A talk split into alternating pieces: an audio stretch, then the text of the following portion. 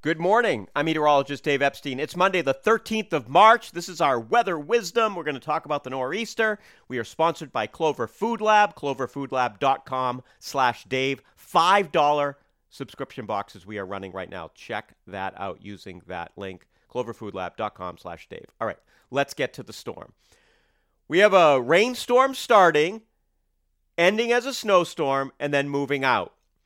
And based on current thinking, I'm going to go right to the snowfall totals and then talk about how this can be impacted. I've got a coating to two inches running from about the canal on up through the coastal areas of the South Shore, not the interior, and, and south of Boston, then two to five in Boston, running up into eastern Essex County. Then you get west towards 495, 128, four to eight inches, and then you get west of 495, six to 12, and you get up to the northern areas of uh, Worcester County, Franklin County, places like Athol, Orange, maybe Fitchburg, Lunenburg, Townsend, uh, into southern New Hampshire, 10 to 18 inches. And then there's another swath of that heavy snow back through the Berkshires. So again, inside of the Boston out to 495, you know, just south of Boston, we're talking a coating to two inches, ramping all the way up to four to eight inches, and then you get west of there and you get the six to 12. But you're going to have to go to the Worcester area, Auburn. And again, six to 12. It doesn't mean it's a foot. Could be as little as six inches, could be as much of a foot. I want to talk about why I've got these ranges. And again, it's Monday morning, coming up on six o'clock. 24 hours from right now, it's not snowing in most of the area. So this is, we're predicting something for probably about 30 to 36 hours from now and there's going to be changes to this. You have to be prepared for the fact that this forecast will change. I'm basing the snowfall totals on a change to snow first about 24 hours from night now, so 6 to 8 o'clock in the morning, back through that area, the Route 2 corridor, and then moving southward steadily through the day. Uh, you know, reaching Boston somewhere, you know, western suburbs maybe as early as 3 o'clock, 2 o'clock it may not reach Logan Airport until 4, 5, 6 o'clock. If it comes in a little earlier, then we're going to get to the higher snowfall totals. If we don't change over until 6, 7 o'clock, we're going to see the lower snowfall totals. And there's a chance, and I want to talk about this trend, there's a chance is even less. So one of the trends I observed overnight with all the models was to kind of move the precip out of here a little bit quicker. So it looked over the past couple of days like there'd be a change somewhere late in the afternoon, early evening, and then we would precipitate pretty hard overnight Tuesday. And that's when Boston would end up with quite a bit of snow because it was night. Uh, it, would be marginal, it'd be about 34 degrees, but you can get a snowstorm at 33, 34 degrees. It's just heavy wet. That's when we get the power outages. The trend I'm seeing this morning, and again, I don't even want to call it a trend because it was just the overnight models, is to move the precip out faster, a lot faster. Like it starts to shut down 8, 9, 10 o'clock. If that happens, then you don't get the overnight snow. And then Boston doesn't end up with nearly as much because even if it changes over 2, 3 o'clock in the afternoon, we don't have as many hours of the heavy snow. That doesn't mean that the evening commute tomorrow can't be an absolute mess with slush and heavy snow and low visibility and power outages and all of that. But does it linger all night tomorrow night? It might not. And that's what we'll be updating here uh, during the day today. You'll want to follow the Twitter feed to kind of see where my where my thinking is on this. And you know, I put the snowfall maps. I also put the time of change over. You might also be wondering, you know, how is it possibly going to snow? It's going to be 37, 38 degrees here tomorrow morning. It's not cold air that's coming into the storm per se. What's happening is it's really uh, well known that this happens in these big storms. So picture it 37 degrees here. Obviously, it's like 20 up in the clouds. The snow's coming down and it's dragging that cold air down. So picture yourself standing by a road and a big truck goes by, right? You feel the wind and it comes by you. Well, a snowflake's dragging that cold air down and it pushes it right down to the ground and it cools the column.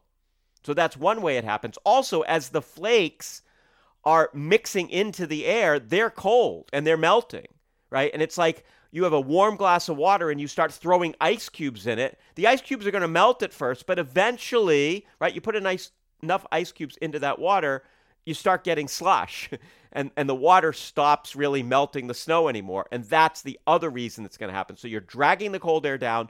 You're also cooling the column as the flakes are melting. So both things will be happening tomorrow. And it's such a dynamic process. It's it's impossible for me to predict exactly what time this is going to change over because if you have that stuff precipitating you know, it's coming down at rates above you at two inches an hour for snowfall. That's going to cool that column really fast and cool the ground really fast. I mean, you throw a lot of heavy snow onto the ground, even bare ground, even warm ground, it will cool it down and it will start accumulating, even on the roadways. So that's kind of the the cold scenario of things. The warmer scenario is you know, it doesn't come down quite as hard. It doesn't cool the column. We end up sort of with rain or very wet snow, and it's not accumulating, and the roads stay wet.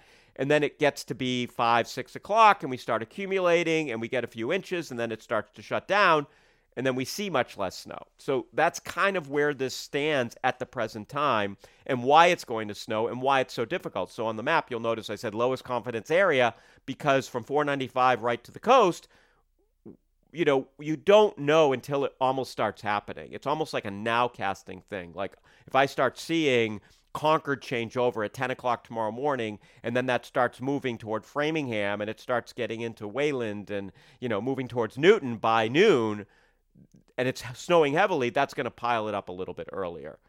If, if that rain snow line's kind of stuck back to the west and we see that the precip look like it's going to shut down a lot earlier, then we'll lower the snowfall amounts.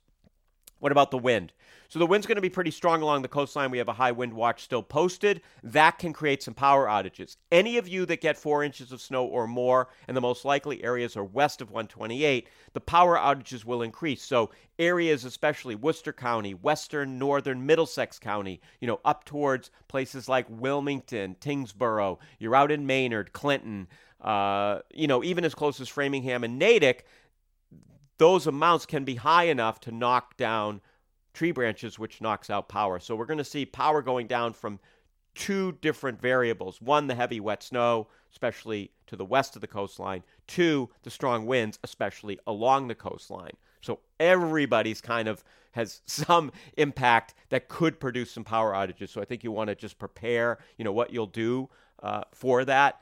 Uh, you know, maybe cook a meal. I mean, the good news is that it'll be cold enough. You have a cooler. You can just throw some food into the cooler for a couple of days. If you end up losing power, it's not going to be, and it's also not going to be super cold. So we're not going to see, you know, it won't be comfortable in your house if you lose power for a couple of days. But at least it's not going to be below zero or anything like that. So I don't expect we'll see pipes and, and, and those kind of problems because uh, it just won't be that cold. And the sun will be back out here uh, by Thursday. And that's good because that'll start to heat things up uh, as well.